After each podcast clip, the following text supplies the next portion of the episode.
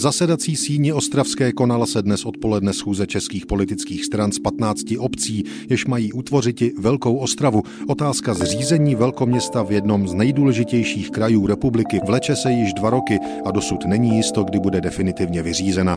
To se o ostravském jednání z dvacátého devátého ledna devatenáct set dvacet jedna dočteme v Lidových novinách o den později.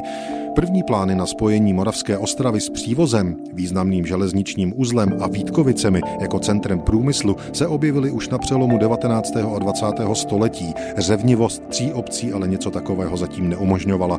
Po vzniku republiky se v letech devatenáct set devatenáct a dvacet začalo vyjednávat znovu. Návrh byl tentokrát velkorysejší, také proto, aby se v regionu se silným zastoupením německé a polské menšiny posílilo postavení českého živlu. Tentokrát tedy mělo jít o patnáct obcí. Moravská Ostrava, Přívoz, Vítkovice, Mariánské hory, Zábřeh nad Odrou, Nová Ves, Hrabůvka, Svinov, Kunčice nad Ostravicí, Malé Kunčice, Polská Ostrava, Muglinov, Hrušov, Radvanice a Michálkovice. V této kvantitativní fázi se tedy ocitlo vyjednávání dvacátého devátého ledna devatenáct set dvacet jedna na ostravské radnici. V Lidových novinách o něm čteme i to, že nebylo úplně bezproblémové, naopak. Správní potíže vznikají tím, že Velkou Ostravu utvoří obce ležící ve dvou zemích, moravské a slezské, a třech politických okresech. Potíže také zvyšuje místní vlastenectví a neodůvodněné sobectví některých obcí, zejména Vítkovic, jež jsou ve výhodnější hospodářské situaci nežli jiné ostravské obce, které rozvoj vítkovických železáren pociťují jen v položkách rozpočet zatěžujících. Vítkovice se pokusili v poslední době o utvoření Velkých Vítkovic, neměli však úspěchu.